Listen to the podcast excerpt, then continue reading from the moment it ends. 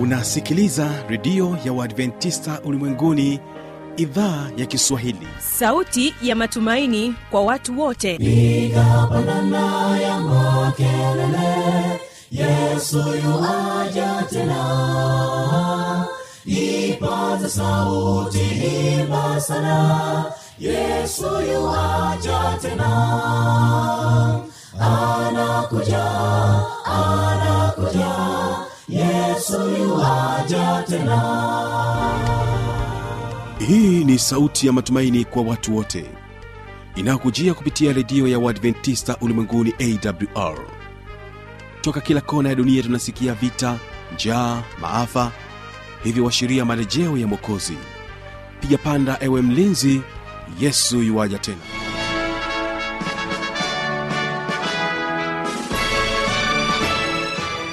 Ni matumaini yangu hujambo na unaendelea kutegea sikio idhaa ya Kiswahili inayopatikana katika masafa mafupi ya mita bendi ishirini na tano, lakini pia tunapatikana kupitia tovuti ya double-u double-u double-u dot a w r dot org.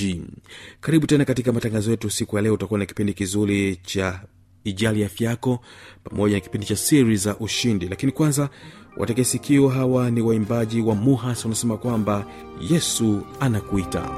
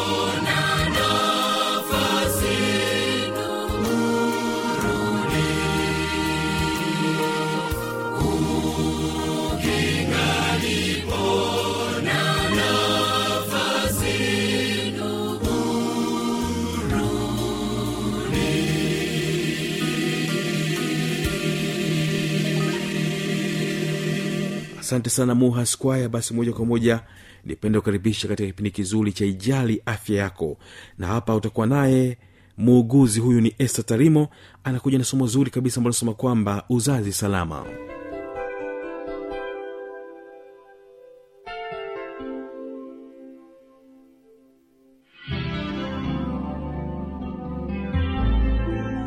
Mpendwa msikilizaji wa redio wa Sabato Ulimwenguni iliyopo Morogoro, A W R. Mimi kwa majina naitwa Esta Albin Tarimu, ni muuguzi daraja la pili, nipo zahanati ya Sweet Sambu, mkoa Arusha, wilaya Ngorongoro. Leo tuna mada tutakazozungumzia kama zifuatazo. Kwanza kuna uzazi salama, chanjo kwa watoto pamoja na umuhimu wake, na mada ya ukeketaji. Kwa upande wa wajawazito, tunashauri kwamba ni muhimu sana kwa mama mjamzito kuwahi kliniki ya hospitali, zahanati au kituo cha afya, kwani kuna umuhimu sana. Faida za mama mjamzito kuwahi kliniki ni kama zifuatazo. Kuwahi kliniki ni muhimu kwa kujua maendeleo ya mama mwenyewe pamoja na mtoto wake aliyoko tumboni. Pia anapata kinga za awali ikiwemo kinga za malaria, dawa za minyoo na dawa za kuongeza damu pamoja na chanjo za tetanus. Pia mama atajua maandalizi ya kujifungua, ambaye ikiwemo ni vitu ambavyo anapelekiwa kupeleka hospitali wakati akiwa na uchungu, kama vile kanga za kutosha, beseni pamoja na pamba kwa ajili ya kuzuia damu na mpira wa kutandika kitandani. Pia mama atafahamu vyakula anavyostahili kutumia wakati wa ujauzito, ambavyo ni vyakula ambavyo vinatakiwa vimuongezee damu kwa wingi na vitakavyompa nguvu, kama vile matunda na mboga za majani kwa wingi zitakazoongeza damu kwa mama. Pia mama atakuwa atafahamu pia kazi ngumu ambazo hazitakiwi kufanya wakati akiwa mjamzito, kwani husababisha mimba kutoka. Mada nyingine tutakayozungumzia, mada ya uzazi wa mpango. Uzazi wa mpango maana yake ni kupanga watoto wangapi mnaotarajia kuwa nao, na pia hawa watoto wapishane kwa umri gani. Lakini kwa afya tunashauri sana kina mama au baba pamoja na familia nzima kupanga watoto takao kuwa nao, na pia watoto angalau wapishane kwa umri wa miaka mitatu, kwani kizazi kitakuwa kimerudi katika hali yake, na pia mama atakuwa amepata muda mrefu wa kupumzika, ndipo anapostahili kupata mtoto mwingine na kumnyonyesha pia mtoto wake maziwa yake peke yake, ambaye atakayekuwa faida kwa mtoto. Kuna aina za uzazi wa mpango. Ziko njia za muda mrefu, za muda mfupi, njia za kudumu, na pia kuna njia za asili. Tuanze na hii njia za muda mrefu, ambaye kiwemo vipandikizi pamoja na kitanzi. Kipandikizi ni kichocheo ambacho kinawekwa kwenye mkono wa mama wa kushoto chini ya ngozi ili kuzuia mimba. Vipandikizi pia unaweza kupata vya miaka mitatu na miaka mitano, ambapo tazuia mimba, ndipo mama anastahili pata mtoto mwingine. Kuna njia ya kitanzi. Hii njia kina mama wengi pia wanatakiwa kuitumia, kwani ni njia ya muda mrefu, ni zaidi ya miaka kumi na mbili. Tukija njia ya muda mfupi, sindano na vidonge. Sindano. Sindano ni ina vichocheo kimoja, ambapo mama huchomwa kila baada ya miezi mitatu, lakini pia sindano tunashauri kwa kina mama kutumia wasio na, na umri wa kuendelea kuzaa kuanzia miaka thelathini na tano na zaidi, ndio wanaostahili kutumia sindano. Mama yeyote anayestahili kutumia njia hii ya sindano hatakiwi kupata sindano zaidi ya tatu, kwani zitamletea shida katika kutafuta mimba nyingine, itamchelewesha kuwa mjamzito. Lakini tukiingia kwa njia hii ya vidonge, kuna aina mbili za vidonge. Kuna vidonge vidonge vya kunyonyeshea na vidonge vya C O C. Tuje kwenye njia ya kudumu. Njia ya kudumu kuna kufunga uzazi kwa mama na kufunga uzazi kwa baba. Tukizungumzia hapa kufunga uzazi kwa mama, tuna maana kwamba mama anakatwa ile mirija inayosafirisha mayai ili visiweze kwenda kutunga mimba. Kwa hiyo mama anatolewa, anakatwa ile mirija ya uzazi. Tunakuja kwa njia ya uzazi kwa baba. Pia ni hivyo hivyo kwa baba, kuna mirija ya uzazi ambayo inasafirisha mbegu za kiume, nayo hufungwa ili zisiweze kuruhusu hizo mbegu za, za kiume kutoka na kwenda kusababisha mimba kwa huyo mama. Kuna njia za asili, njia ya kalenda na njia ya kunyonyesha. Njia ya kunyonyesha wakina mama wengi pia wako wanaotumia, na ni njia nzuri pia, lakini pia ni ngumu kama mama hata mnyonyesha mtoto wake kwa masaa yanayotakiwa. Na tunashauri kwa upande wa mchana mama anyonyeshe kwa masaa nane na usiku ananyonyesha kwa masaa nane, ndipo atakuwa na ndipo utakuwa ni muda mzuri kwake yeye kutumia njia ya unyonyeshaji kama njia ya uzazi wa mpango. Kuna umuhimu wa uzazi wa mpango. Kwanza kabisa, kuzidisha mapenzi mazuri kati ya mama na mtoto wake. Alafu pia mtoto anapata muda mrefu wa kunyonyeshwa maziwa ya mama. Na kama tunavyojua kwamba maziwa ya mama yanakuwa na umuhimu sana kwa mtoto wake, kumjenga kwanza kimwili na kiakili, na pia itamsababisha mtoto akue vizuri. Na pia mama atapata muda mrefu kupumzika na kufanya kazi zake za maendeleo. Kwamba mtoto anapozaliwa tu anastahili kunyonya maziwa ya mama yake hadi kufikia umri wa miezi sita mfululizo, ndipo anastahili kupewa chakula au na vinywaji vingine. Madhara yanayotokea kwa mtoto anayelishwa mapema yako mengi. Kwanza, yule mtoto anakuwa hakui vizuri kimwili na kiakili. Alafu pia magonjwa hayatamwacha sana huyu mtoto, kama tunavyojua kwamba maziwa ya mama yanamkinga yule mtoto na magonjwa mbalimbali. Kwa hiyo yule mtoto atakuwa anashambuliwa na magonjwa mbalimbali, ikiwemo ugonjwa wa kuharisha kwa sababu ameanzishiwa chakula mapema, ambapo ule utumbo wa mtoto wa kusaga chakula ndani ya mwili unakuwa bado haujakuwa, haujaanza kufanya kazi zake vizuri. Kwa hiyo mama anashauriwa kumnyonyesha mtoto wake umri wa miezi sita bila kumpatia chakula kingine cha aina yoyote.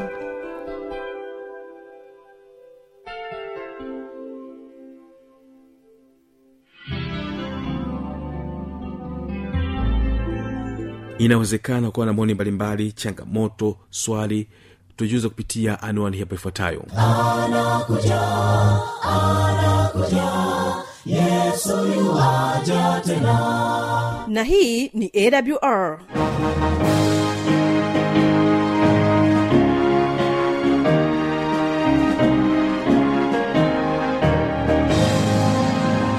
Radio Adventista Ulimwenguni, A W R, sanduku la posta mia moja sabini na mbili, Morogoro, Tanzania. Anwani ya barua pepe ni kiswahili at a w r dot org. Namba ya mawasiliano simu ya kiganjani sifuri sita tano tatu tano saba sifuri nane moja nne, na pia unaweza kuwasiliana nasi na idhaa ya Maasai kwa nambari sifuri saba sita tisa tisa nane sita tatu tano tano. Ukiwa nje ya Tanzania, kumbuka kuanza na namba kiunganishi alama ya kujumlisha mbili tano tano. Unaweza kutoa maoni yako kwa njia ya Facebook kwa jina la A W R Tanzania.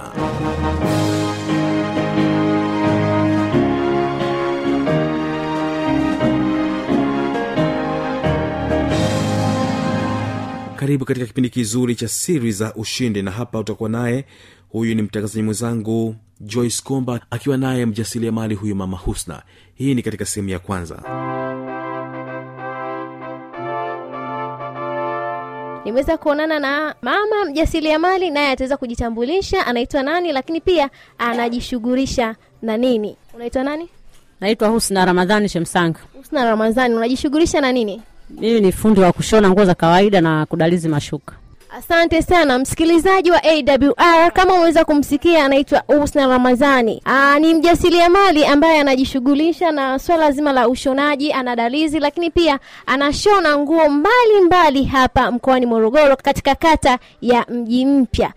Unaweza ukatupa historia yako kwa ufupi, mambo gani ambayo umeyapitia mpaka sasa hivi umeweza kufungua ofisi yako? Mimi nimepitia changamoto mbalimbali. Nikianza na kwamba nimezaliwa katika familia ya watoto tisa, ambao kila mtu alitoa yeye kama yeye tu kutafuta maisha yake. Kwa hiyo nilipofikia umri wa kumaliza darasa la saba sikufanikiwa kuendelea na sekondari. Nikawa na fanya fanya kazi za kilimo na nini. Baadaye nikaona mbona hii siwezi kutoka. Ikabidi niende mjini sasa. Kufika mjini nitaanza na kazi gani? Kati sina ujuzi wa aina yoyote. Nikatafuta kazi za ndani, nikafanya. Nikafanya kama miaka mitano hivi. Kazi za ndani kabla sijazifanya nikatafuta mama ambaye atanielewa.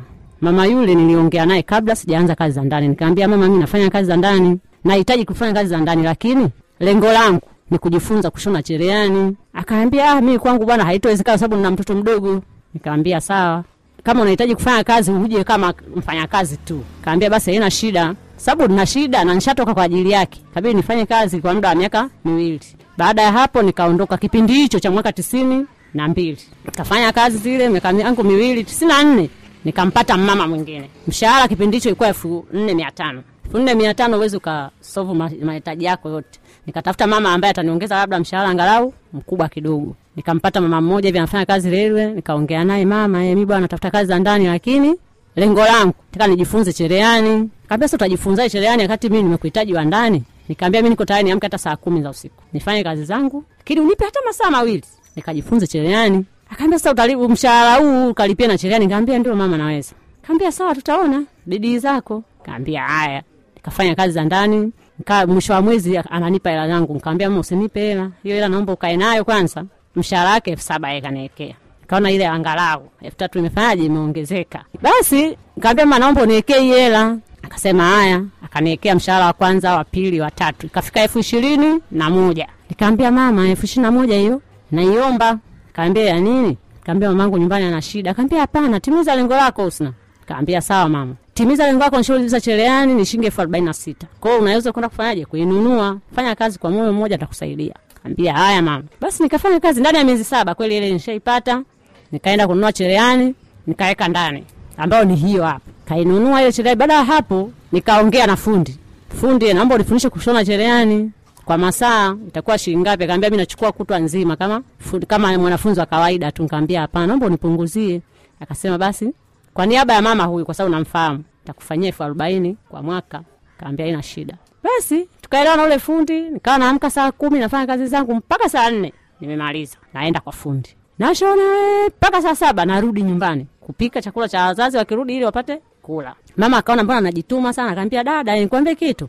Usio unaenda na kurudi unachoka sana. Kaa mpaka saa sita, pika kabisa, funika chakula mezani, wewe ndio uondoke ili ukae mpaka saa kumi na mbili. Sasa umekuona una bidii. Nikaambia sawa mama. Nikajifunza ufundi ile ndani ya miezi sita. Nimehitimu kabisa kushona. Nikarudi nikamwambia mama nahitajika nifanywe kishughuli pale mimi nimemaliza. Kaambia ina shida mama. Kaenda akafanywa nikaondoka zangu. Kaanza maisha mengine ya mtaani. Nikakaa na mama yule akamwambia sasa usina ushapata vitu vyote hivyo. Tayari ufundi ushahitimu. Utaweza kufungua ofisi yako? Nikamwambia ndio naweza. Haya, nikaitafuta ofisi utaifungua saa ngapi? Ili na wewe ufanye ya nyumbani ukafungua na ofisi. Nikamwambia sikiliza mama, mimi nishakuwa mwanao. Naomba nikutafutie msichana mwingine wa ndani, alafu mimi unistiri ndani ya mwaka huu mmoja. Niwe naenda kufanya kazi zangu, nikipata mtaji nitaenda kupanga chumba mwenyewe nijitegemee. Akaniambia ni vizuri. Kaa hapa ni kwenu. Basi nikatafuta dada nyumbani kwetu kule nikamletea, nikamuelekeza kazi zinavyoenda nyumbani. Tukaenda sawa na mama yule. Anaitwa mama Masawe. Jina lingine haina Masawe. Ni mfanyakazi wa Rerwe. Basi yule mama kwa kweli ndio alionifikisha mpaka hapa. Nikamtafuta binti yule, akaendelea kufanya kazi. Kaambia ili upate nawe mavuno kama niliyopata mimi, uwe na na nidhamu, ufanye kazi kwa bidii, na wewe unaweza kufanywa kitu kingine tofauti na mimi. Akaniambia sawa dada. Basi tukakaa pale, mwaka mmoja umeisha. Nimekaa nimepata mtaji na wachumba wachumba nao washaanza kujitokeza. Nikapewa mtaji na bwana mmoja hivi yupo Kigoma huko. Akaniambia utatoka lini na hii kazi yako ya kushona? Kwani usibadilishe biashara ya kuuza kwenye masoko? Nikaambia sawa. Hiyo ni tisini na saba hiyo. Nikaenda kufungasha sanka nafanya biashara kuchukua mizigo vijijini kuleta mjini ndani ya mwaka mmoja. Nikampata mume sasa mwingine, sio yule yule. Akaingia mitini. Nikampata mume wa kunioa. Mume yule alioniewa hakuwa na maendeleo kwa kweli. Akaniambia wewe, yani wewe unafanya kazi sokoni, unalala usiku nje, zile unarudi? Hapana, mimi mwanamke hivi. Nikamwambia uliniolea nini? Siko unajua kazi yangu, siwezi kurudi nyuma. Hutaki, unaweza kaniacha. Baba yule hatukuwezana, tukaachana. Kwa sababu sipendi yule ubaba anaonifanyia kati mimi nimepitia mambo mengi. Kaambia basi tukaachana ule akaonda zake. Baada ya kuhangaika hangaika na kazi yangu naendelea nayo, nikampata baba mwingine. Kumpata yule baba sasa, nikamuelezea hali halisi. Nikamwambia bwana sikiliza, mimi kazi yangu ni hivi na hivi na nimepitia changamoto ni nyingi. Kwa hiyo ninachoomba ukubaliane na kazi yangu ndio utanioa. Hutaki? Basi inamaanisha kwamba mwanamke wewe na nini na msimamo. Unapotafuta kitu chako kwa moyo mmoja, basi usipende mtu akuyumbishe. Basi baba yule nikaendelea naye, nikaendelea akaniambia ah, mimi bwana bora urudi kwenye kushona. Sipendi kazi unazozifanya za kwenda kufungasha huko na kurudi. Nikasema mbona unarudi kule kule kwa mwenzio sasa? Akaniambia bwana mimi hapana. Nifungulie basi ofisi. Ah, fungua mwenyewe, si hela unaanza. Mwambia haina shida. Naye ni mbabe tunashindana sasa. Akasema haina shida, nitaolewa mpaka lini? Kabidi nivumilie ya ndoa, nimsikilize mume. Nikaachana na mambo ya kubishana, nikafungua ofisi. Kipindi hicho nilikuwa wapi Moshi. Nikafungua ofisi maeneo ya stesheni, nikashona pale muda wa miaka miwili. Tukahamishwa Dodoma. Kuhamishwa Dodoma elfu mbili na mbili Dodoma hiyo. Tukakaa Dodoma kule nikafungua nako ofisi. Nikashona nikashona Dodoma na dada moja aitwa Halima naye alinipokea. Akaniambia dada karibu wewe ni mgeni abidi tushone wote. Nikamwambia haina shida tukaingia wote kwenye ofisi moja tukashirikiana. Mume wangu sana bado ananipigia vita. Ninapofanya kazi bado anaona yani pingamizi ni nyingi ni nyingi ni nyingi. Mama mkwe wote wanaingilia mwanamke gani anafanya kazi. Eh, ngambia bwana eh msimamo wangu ni huo huo ukitaka tuishi utaki ondoka. Mume wangu ni mfanyakazi wa redio. Nilijitahidi na yule yule mama leo niwezesha kazi hii ya ufundi mama aina masawe. Nikamuomba amtafutie mume wangu kazi ambao ndio hii ya redio yanofanya na mimi nikiwa na shona ili kuongeza kipato. elfu mbili na tisa tulikuja Morogoro nikakutana na changamoto zingine. Mume wangu ni aliumwa hatari. Kuumwa mume wangu pale kaa kazini huwezi kuja umhudumie mume huko mjamzito mume naye amepata kama stroke. Basi kaa pale nimeshindwa kuendelea na kazi. Na hivyo ni mgeni. Sijui nifanyeje bigwa huko ndani ndani nikasema seminari wanaita kule ni pole ni pole nikasema basi nauguza mume nauguza mume mwaka mzima. Mtaji umefanyaje? Umeshuka. Nafanyaje sasa? Eh, kabili nirudi tena kwa yule mama. Mama eh mwenza kona yumba hivi naye akaambia wewe si tafuta hata baraza. Ukae usikae nyumbani. Wewe baba anaumwa ukishampa uji unaanza wewe toka. Kaambia haya. Hivyo hivyo kama mama yule ananifuatilia mpaka kesho. Kauguza mume wangu akapata nafuu, mimi niko baraza inaziba viraka. Naziba uwezo wa kulipa kodi tena sina. Mume wangu nipe, nipe kodi anakuambia sina. Ili mradi tu rudi nyumbani, wewe unampikia. Ukirudi atakaobandike ugali muda huo huo amekaa, eh, anakula tonge moja umemwangalia mapenzi yao sasa hivi hatakiwi kwa vijana wa sasa hivi. Mkifanya hivyo lazima mwanguke kimaisha, yani unayumba. Nikamwambia baba sikiliza. Ili tutoke, inabidi tufanyeje? Tujitoe. Pesa kwanza sababu kuna leo na kesho mwenzangu haupo. Tutaniachia watoto, tutashindwa kuwaendesha. Mimi ni Fanu Tanda na kutakia baraka za Bwana. Panga miadi tuweze kuonana katika siku ya kesho ambapo kutakuwa na kipindi kizuri cha Biblia ya kujibu. Tunachemchemi nzuri katika mji wake Mungu. Nitoyabubujika katika Yerusalemu.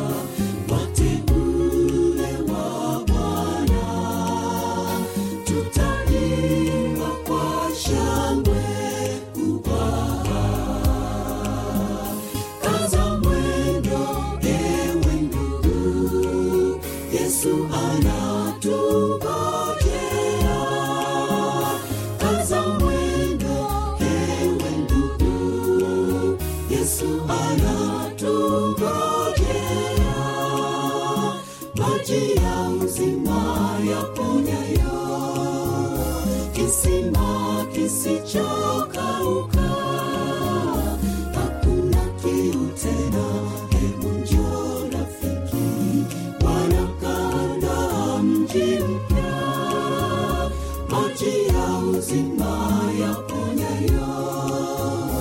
kisima kisichokauka, hakuna kiu tena.